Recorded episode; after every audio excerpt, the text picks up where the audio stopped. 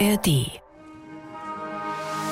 Der Kunstkarten bei NDR 1 Radio MV. Es ist immer wieder von einem enormen Kunstverlust oder gar von Kunstvernichtung die Rede, wenn es um die Werke, die Gemälde, Grafiken oder Skulpturen und Plastiken geht, die Künstlerinnen und Künstler hinterlassen. Oft genug werden die Arbeiten verscherbelt oder landen ganz und gar auf dem Müll. Wie also umgehen mit Kunstnachlässen? Das ist unser Thema in dieser Stunde. Am Mikrofon begrüßt Sie dazu Wolfram Pilz. Der Kunstkarten bei NDR 1 Radio MV. Ist das Kunst oder kann das weg? Wir kennen alle diesen durchaus witzig gemeinten Spruch, der sich vor allem auf die zeitgenössische Kunst bezieht, nicht etwa auf den rührenden Hirsch über dem Sofa. Denkt man aber an das Thema Künstlerinnen bzw. Künstlernachlässe, bekommt dieser Spruch einen eher fatalen Beigeschmack. Die Kunstwerke, die Künstlerinnen und Künstler hinterlassen, gehen nach wie vor allzu oft den Weg in die Müllcontainer. Aus dem Auge, aus dem Sinn. Ja, wir also umgehen mit Kunstnachlässen. Malerei, Grafik, Plastik, Skulptur, Installation, Fotografie, in praktisch allen Bereichen entstehen in Mecklenburg-Vorpommern Tag für Tag neue Kunstwerke. Allein im Künstlerbund Mecklenburg-Vorpommern sind rund 360 Künstlerinnen und Künstler organisiert. Die Anzahl der professionellen Künstlerinnen und Künstler, die in Mecklenburg-Vorpommern leben und arbeiten, ist noch bei weitem höher. Der Kunstmarkt funktioniert bestenfalls auf bescheidene Art und Weise. Die Ateliers sind also voll und irgendwann steht dann die Frage, was wird mit den Kunstarbeiten? Der Parchimer Galerist Eckhard Bergmann kennt das Problem seit langem. Ich habe 154 Künstler in der Galerie ausgestellt. Da sind noch nicht die bei, die ich vielleicht in der Kulturmühle oder so noch ausgestellt habe oder bei der Parchimer Kunstschau. Und von den 154, schätze ich, sind 40 nicht mehr am Leben. Also was wird damit, mit dem, was der mal geschaffen hat, ne? Ein bekannter Künstler, Joachim John, hat mal auf seinem Hof einige Ölbilder verbrannt, ne, weil er gesagt hat, das will später sowieso keiner haben. Oder ich weiß, dass Armin Münch, den auch viele kennen aus Rostock, einen Riesenberg Zeichnungen an die Universität verschenkt hat. Rund 15.000 Grafiken und Zeichnungen, von denen später auf eigenartige Weise einige im Internet zum Verkauf angeboten wurden. Armin Münch, ein herausragender Grafiker und Zeichner seiner Generation und Hochschullehrer an der Kunsthochschule Berlin-Weißensee und an den Universitäten in Greifswald und Rostock, starb 2013 in Rostock. Der Maler, Grafiker und Autor Joachim John, der von 1972 bis 1988 in allen Kunstausstellungen der DDR in Dresden vertreten war und der Mitglied der Akademie der Künste in Ostberlin und dann auch der Vereinigten Akademie der Künste in Berlin war, starb 2018 in seinem Wohn- und Arbeitsort Neufrauenmark, nordwestlich von Schwerin. Eckhard Bergmann weiß aber auch von den Nachlassgeschichten weniger bekannter Künstler. Ein Freund, ein sehr wichtiger Künstler für mich ist Paul Oskar Sese aus Parchim. Der ist gestorben und die Tochter ist gekommen, hat den Haushalt aufgelöst und hat einen Container bestellt. Ich habe für eine Ausstellung mir was ausgesucht, weil ich gesagt habe, mehr kann ich nicht. Ich muss das ja auch irgendwo lagern. Und alles andere hat sie auf den Container geschmissen. Auf Nimmerwiedersehen, das ist allzu oft das traurige Ende nach einem ganzen Leben für die Kunst. Professor Wolfgang Vogt, der das Kulturforum Pampin betreibt, macht seit vielen Jahren schon öffentlich und laut auf das Problem der vernachlässigten Künstlernachlässe aufmerksam. Künstlernachlässe sind ein unglaubliches Potenzial, das nicht verloren gehen darf. Und es muss politisch wesentlich höher eingestuft werden. Im Augenblick ist das am hinteren Ende der Aufmerksamkeit, wenn man überhaupt drauf schaut. Das heißt, es müsste nach vorne gerückt werden und zu einer Priorität erklärt werden. Auch deshalb, weil viele der Künstler, die bei uns leben, doch in einem sehr reifen Alter inzwischen sind. Der Durchschnitt dürfte bei 60 Jahren liegen. Und das heißt, da ist dann absehbar, dass irgendwo das Problem des Nachlasses gelöst werden muss. Da ist also die Kulturpolitik des Landes gefordert, als auch die der Landkreise. Wir haben ja nach der Reform Zentrum der Landkreise, wo aus 12 6 gemacht worden sind, riesengroße Landkreise. Und die müssten meiner Ansicht nach, was bisher nicht der Fall ist, eine eigene Kulturpolitik entwickeln. Das bedeutet, wenn ich an die Nachlässe herangehe und das Thema bearbeiten will, muss ich darüber nachdenken, was soll nachher damit geschehen. Das heißt also, es müssen Ausstellungen geplant werden. Dazu braucht es Räume. Das heißt, es braucht Geld, es braucht Personal, es braucht Qualifikation. Das alles haben wir im Augenblick nicht. Ein Riesendefizitloch. Und das sollte möglichst geschlossen werden. Beispielsweise mit dem Blick auf den Kulturtourismus könnte es vor allem für kleinere Städte im Lande sehr interessant sein, eine Sammlung von Kunst, Vor- oder Nachlässen mit einem regelmäßig wechselnden Ausstellungsbetrieb zu unterstützen. Ich war ja längere Zeit Vorsitzender dieses Verbandes der Kunstmuseen, Galerien und Kunstvereine. Und da haben wir über 150 Stätten, die sich mit Kunst der Gegenwart befassen. Und es wäre denkbar, die einzuschalten, denn die sind ja die Vermittler für Kunst. Nur, das rechnet sich für die nicht, wenn sie da keine Unterstützung bekommen. Das heißt, man müsste einen Pool aufmachen, einen Etat auf Landes- und Kreisebene, wo Geld vorgesehen wird für die Bewältigung der Nachlässproblematik. Und da müssten diejenigen unterstützt werden, die das auch anbieten können, sodass das in Hände von Interessierten kommt.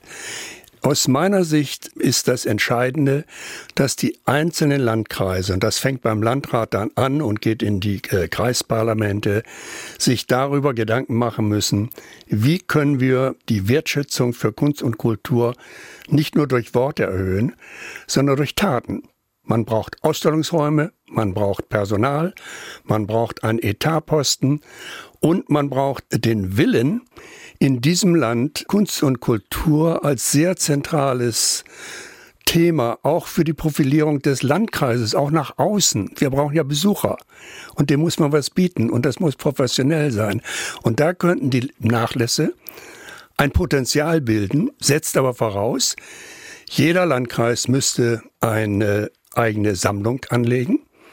Jeder Landkreis müsste diese nicht nur verwalten, sondern nach vorne hin aktiv nutzen, Ausstellungen, Veranstaltungen.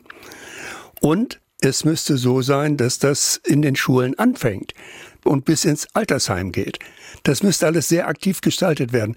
Wir haben auf dieser Ebene in der Regel nur Ansätze von Kulturpolitik, aber keine wirklich professionelle. Er galt und gilt noch immer als ein herausragender Künstler aus Mecklenburg-Vorpommern. Der Maler und Grafiker Michael Wirkner, der 1954 in Chemnitz, dem damaligen Karl-Marx-Stadt, geboren wurde und der an der Hochschule für Grafik und Buchkunst in Leipzig studiert hat.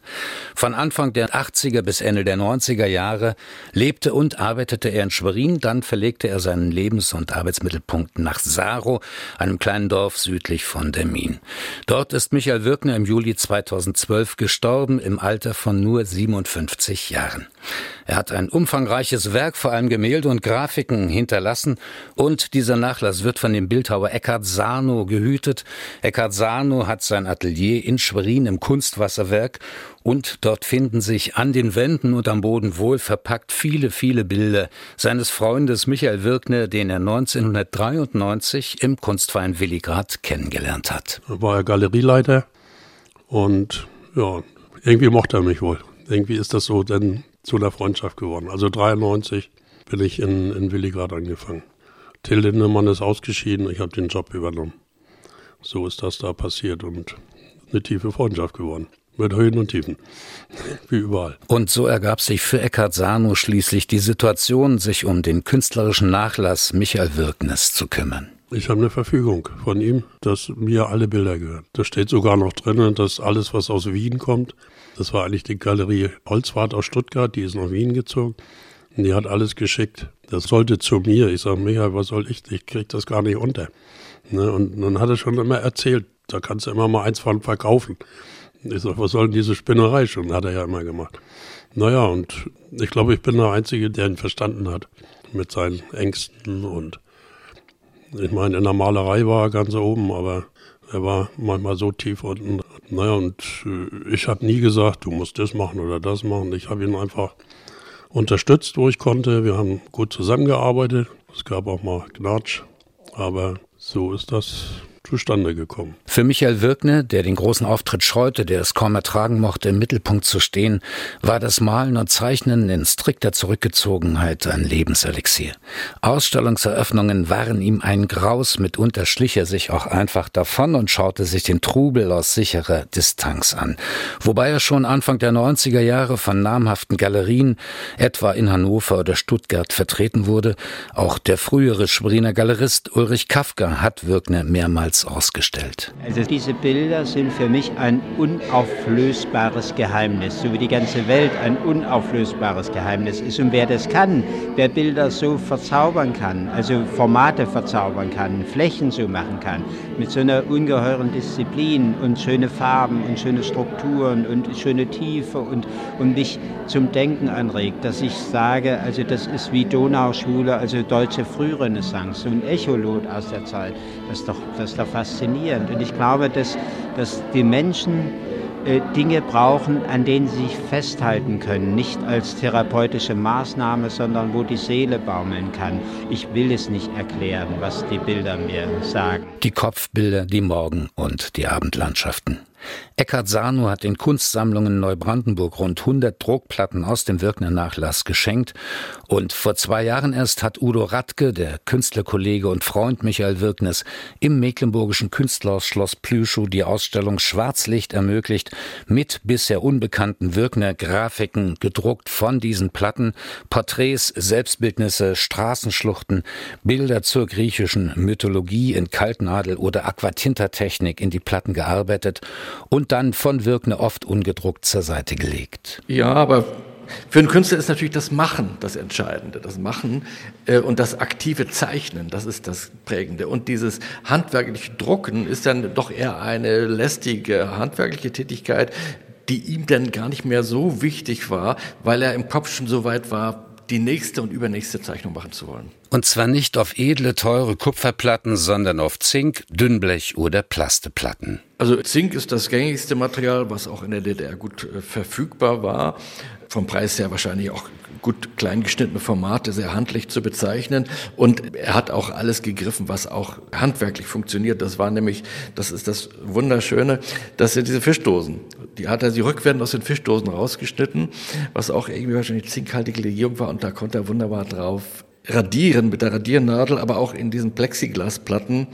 Die waren auch gut zu bekommen und da konnte man auch sehr zügig und flott reinradieren. Und so ist ein riesen Kunstkonvolut entstanden, obwohl Michael Wirkner so wie andere Künstlerinnen und Künstler auch aus purer Not eigene Bilder verbrannt hat. Ja, ältere Bilder, so an die 100 Stück, einfach weg. Da hat er mich auch nicht gefragt oder so, das hat er mit seinen Söhnen gemacht. Das sind so ältere, die Ölbilder noch. Der konnte die nicht lagern da. Das war eigentlich der Hauptgrund, weil er da hinten hingezogen ist. Er sagt, er ist kein Landmensch, der lebt gerne in der Stadt, macht aber auch gerne mal die Tür hinter sich zu. Aber der braucht Menschen um sich und das war total einsam.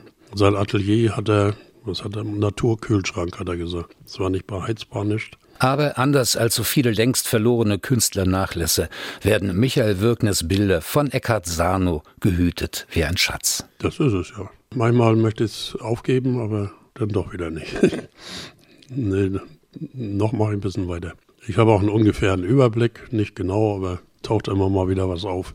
Der hat genau gewusst, dass ich mich drum kümmere. Allerdings kostet das Nachlasshüten auch Geld. Da müssen beispielsweise Bilder neu bzw. überhaupt erst einmal gerahmt werden. Und so verkauft Eckhard Sarnow hin und wieder, wenn sich die Gelegenheit bietet, auch mal ein Michael-Wirkner-Bild. Naja, nicht die Masse, aber ab und zu mal eins muss ich. Sonst kann ich das nicht finanzieren. Ne? Kunstnachlässe, das ist ein großes, ein schwieriges Thema, wie mit Kunstnachlässen bzw. auch Vorlässen umgehen.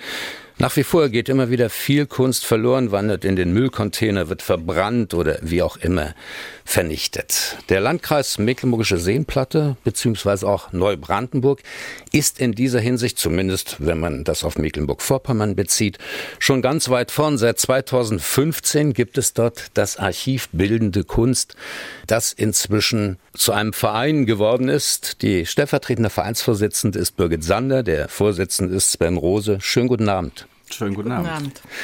Wie ist das aktuell? Wie viele Arbeiten haben Sie im Archiv Bildende Kunst von wie vielen Künstlerinnen und Künstlern derzeit? Also wir haben von 8 Künstlern die Arbeiten. Die sind alle als Vorlässe zu uns gekommen. Ein Künstler, der Hans-Gerhard Templin, der ist dann gestorben und damit hatten wir praktisch den ersten Nachlass. Und mit Arbeiten von ihm wird es in diesem Jahr im April eine Ausstellung geben. Dieses Sammeln und Archivieren von Kunstnachlässen ist wunderbar, ist auch dringend nötig, aber es bringt viele Probleme mit sich. Denken wir an Bildhauerinnen, Bildhauer, das kostet viel Geld. Man muss die Skulpturen oder Plastiken transportieren, man muss sie unterbringen. Das ist alles nicht so ganz einfach machbar. Wie gehen Sie damit um? Ja, da kommt der Träger dann ins Spiel. Also Sie haben ja schon gesagt, der Landkreis Mecklenburgische Seenplatte war da ein bisschen Vorreiter. Seit 2015 gibt es ja auch den Beschluss des Kreistages, sich da als Träger zu bekennen. Und es gibt einen jährlichen Zuschuss, der durch den Landkreis gezahlt wird, um genau diese Kosten eben aufzufangen. Und auch die Räumlichkeiten, in denen das Archiv Bildende Kunst untergebracht ist derzeit, eine ehemalige Kita, die um- und ausgebaut worden ist. Sehr schöne Räumlichkeiten übrigens werden vom Landkreis kostenfrei dem Verein zur Verfügung gestellt, damit dort die Arbeit erledigt werden kann. Und ich darf mal noch ergänzen gleich, also wir arbeiten dann ehrenamtlich dort. Wir, das sind 12 Frauen und ja, im Verein sind dann also 2 Herren nur. Und ansonsten sind wir nur Frauen ab 65 aufwärts, ne? Also alles Rentnerinnen, die das ausschließlich in ihrer Freizeit natürlich tun. Wie ist das, eine solche Sammlung, ein Bewahren von Kunstnachlässen, stellt natürlich auch dann die Frage, wie gehen wir mit den Nachlässen um? Man kann einfach nicht alles sammeln und bewahren, dann sind die Räumlichkeiten nach 2, 3, 4 Jahren völlig überfüllt. Gibt es da Kriterien, nach denen Sie dann auswählen? Ja, also wir haben das Ziel, also maximal 10 bis vielleicht 15% des Övres eines Künstlers aufzunehmen. Damit wären wir aber zum Teil schon überfordert. Also wir haben maximal um die 400 Arbeiten von einem Künstler, aber wir haben von einem anderen haben wir auch nur 57. Also das ist noch eine große Bandbreite. Und wir haben noch viel Platz, wir können noch vieles aufnehmen. Also wir haben bisher nur den Vorlass einer Bildhauerin. Das sind auch nur kleine Arbeiten, das überfordert uns jetzt noch nicht.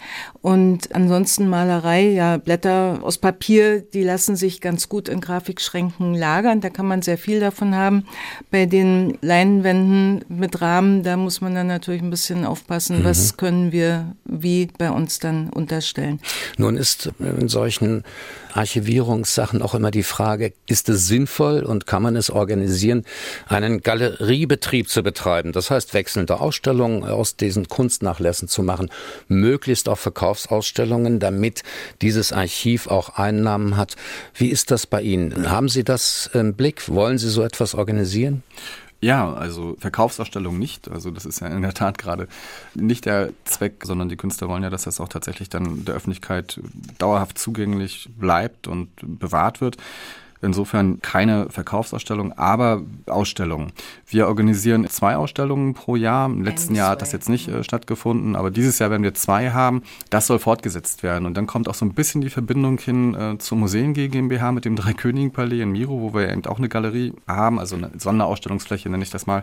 Und das ist ja auch die eigentliche Aufgabe, so verstehen wir das zumindest, dass das eben auch der Nachwelt zugänglich zu machen, auch der Forschung zugänglich zu machen und wenn wir es schaffen, auch das ist eine Personalfrage, auch natürlich in Schulen Bildungsarbeit zu leisten. Also dass die bei uns in die Räumlichkeiten kommen können mit den Klassen, dass sie dort eben sich die Werke anschauen, vielleicht auch noch mit dem einen oder anderen Künstler, der einen Vorlass gewährt hat, vielleicht selber sprechen können, dass man sie dafür begeistert, dass man eben auch das geschichtliche Bewusstsein in einer Region abbilden kann, auch im Kunstunterricht, damit das nicht nur alles irgendwie die graue Theorie ist.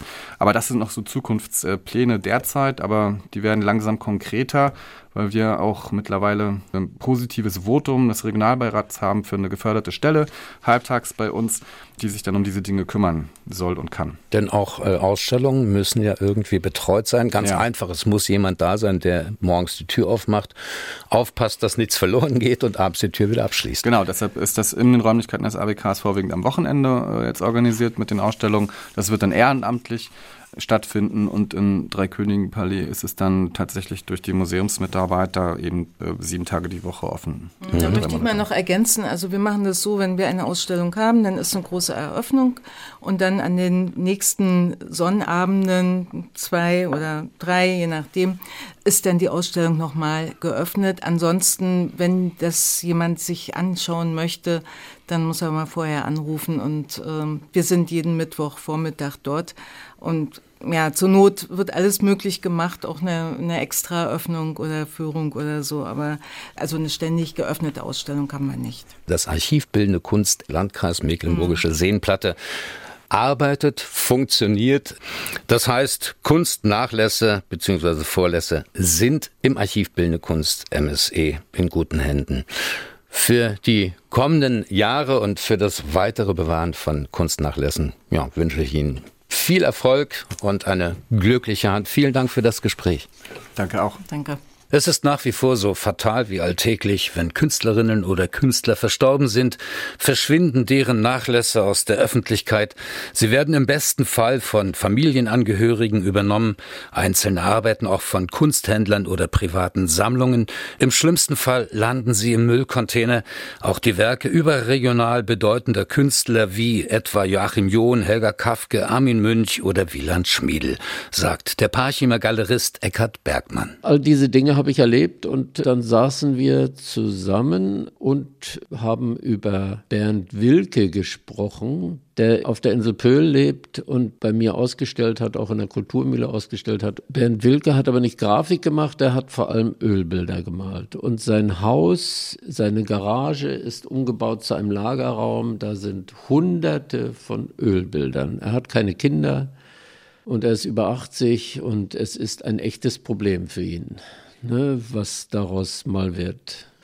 Ja, und dann sind wir drauf gekommen, dass man irgendwas machen müsste. Also Leute, die drüber reden, gibt es ganz oft, und die sagen, die da oben müssten mal was machen, und wir haben gesagt, dann machen wir selbst mal was, ne? Probieren es zumindest. Ne? So ist also das Projekt Künstlernachlässe in Parchim entstanden, und wir, das ist eine Gruppe von bisher 15 Initiatoren und Unterstützern, vom Steuerberater über Künstler, Sozialwissenschaftler bis zu Unternehmerinnen, wie etwa die Parchimer Diplompädagogin und Unternehmerin in Rente Regine Wetzig. Ja, es interessiert mich, weil ich früher auch als Lehrerin viel Beziehungen hatte zu Kunsterziehern. Kunsterzieher, die unseren Kindern schon vor 1990 Liebe zur Kunst beibringen wollten oder auch mit ihren vielen Beispielen. Und da hatten wir hier in Parchim sehr viele prädestinierte Kunsterzieher.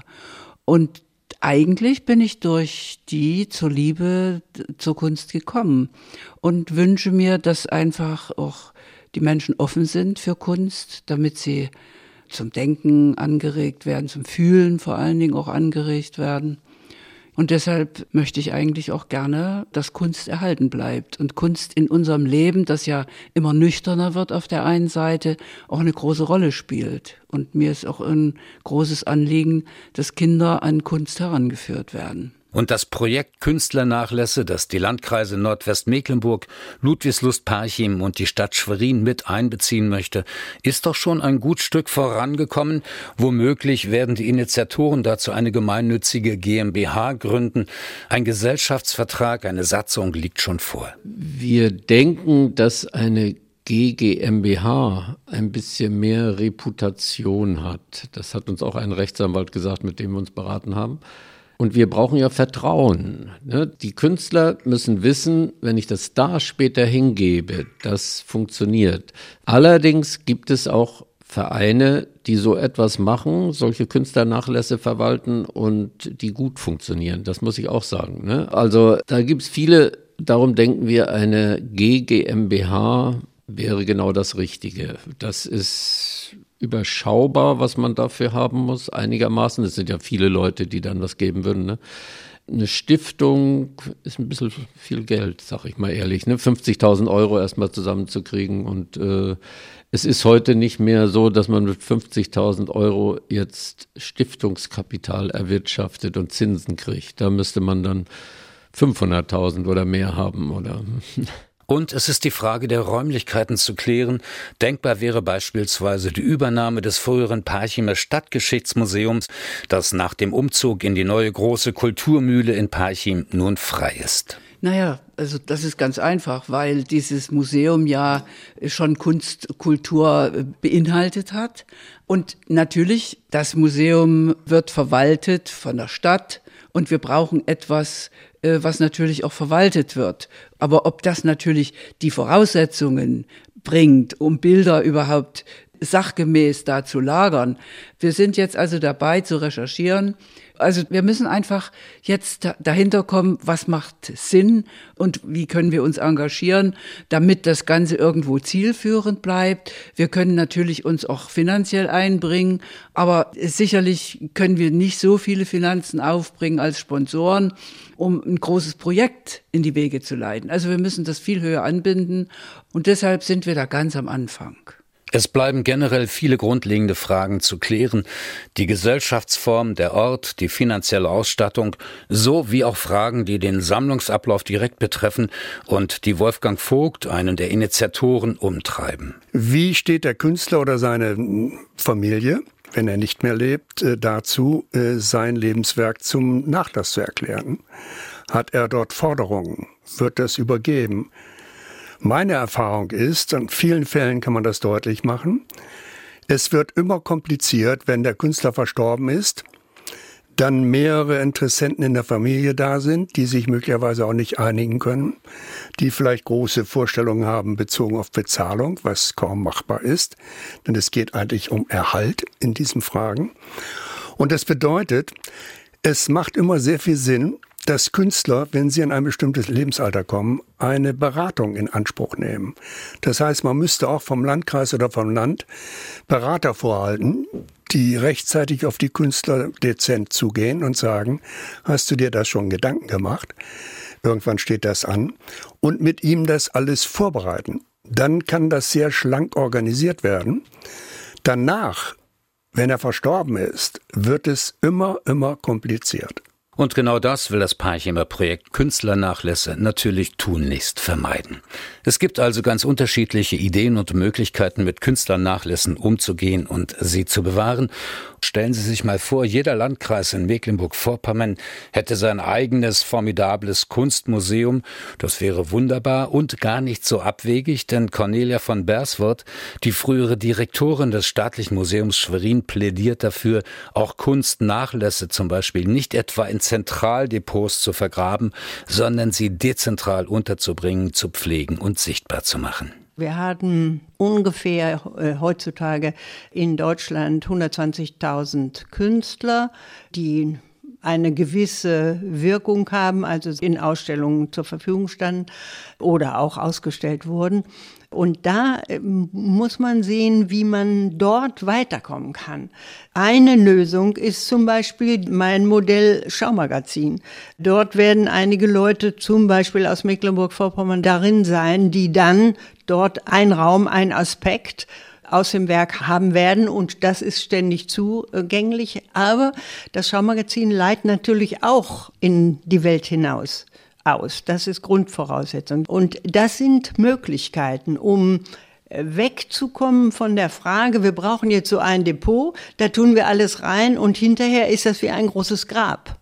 Das ist eigentlich die nächste Beerdigung, die nächste, drohende Beerdigung, dass dann niemand mehr danach kräht, weil das alles da nicht mehr wirklich zugänglich ist, wenn man so ein Zentraldepot machte. Dafür gibt es Beispiele wie das Kunstarchiv im brandenburgischen Beeskow, das einen kaum überschaubaren Bestand von bildender Kunst aus der DDR hat. Über Beeskow bin ich nach wie vor unglücklich, weil da ist auf einmal ein ganzer Mecklenburg-Vorpommern-Fundus hingegangen, der unter der Fragestellung zum Beispiel von Beeskow, also die Kunst, die dort ist, nicht so in die Öffentlichkeit stellt, wie sie gestellt werden könnte.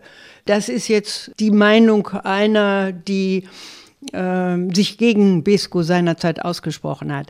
Also man muss darüber nachdenken, wie kann jedes Land das machen? Und da würde dann wieder zu Buche schlagen, wer entscheidet darüber, welche Fachleute entscheiden darüber, ob nun diese und jene in den Fundus des Landes eingehen können. Sehr viel sinnvoller also ist es, Kunst, das heißt auch Vorlässe oder Nachlässe von Künstlerinnen und Künstlern dezentral zu sammeln, zum Beispiel im Archiv Bildende Kunst in der Mecklenburgischen Seenplatte oder in Regionalmuseen, ob in Wolgast, Ribnitz-Damgarten oder auch Malchow, wo sich ein Teil des Nachlasses des Malers und Grafikers und Kunstpädagogen Rudolf Gahlbeck befindet.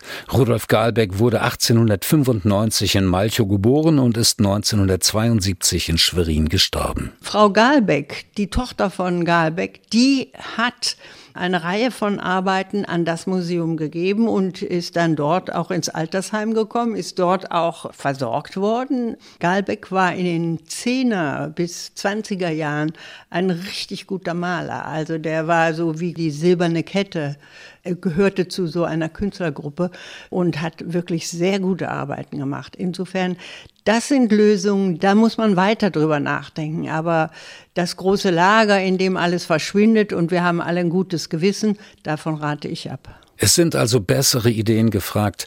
Cornelia von Bersworth beispielsweise arbeitet seit Jahren schon intensiv an ihrem Projekt Schaumagazin, das auf einem alten brachliegenden Industrieareal in Schwerin errichtet wird, unterstützt auch von der Bundesregierung als ein nationales Projekt des Städtebaus. In diesem Schaumagazin wird Kunst aus aller Welt zu sehen sein, auch von Künstlern aus Mecklenburg-Vorpommern, wie etwa Michael Wirkner oder Oskar Manik. Auch der im Mai 2021 verstorbene Bildhauer Wieland Schmiedel spielt in ihrem Konzept eine Rolle. Ich schätze Schmiedel sehr. Ich habe gar keine Arbeiten von ihm, aber nehmen wir seine Arbeit zu dem Weg der Gefangenen, die dann hier im Todesmarsch angekommen sind. Das ist für mich eine Wahnsinnsarbeit von Schmiedel. Aber solche Leute sind aus Mecklenburg-Vorpommern da. Aber es wird natürlich auch Richard Serra drin sein, es ist Uecker drin, selbstverständlich doch aus dem Land, also nochmal. Und dann andere, also Hendry van der Putten, das ist eine Holländerin. Denn Kunst lebendig zu halten heißt vor allem, sie immer wieder für die Öffentlichkeit sichtbar zu machen. Nichts anderes macht das Schaumagazin, aber eben weniger regional. Aber das ist nur der Sammlung geschuldet, die ich zur Verfügung habe und worein ich auch junge Leute jetzt kaufe, die auch wiederum ihrerseits Räume dort haben werden. Nur ist da das Ausstellungsmodell etwas anderes. Es wird nicht eine Ausstellung sein, sagen wir mal wie bei Caspar David Friedrich, wo die großen Museen jetzt darüber wetteifern, ob sie 120 oder ob sie 125 Gemälde haben. Also mehr hat der eine als der andere.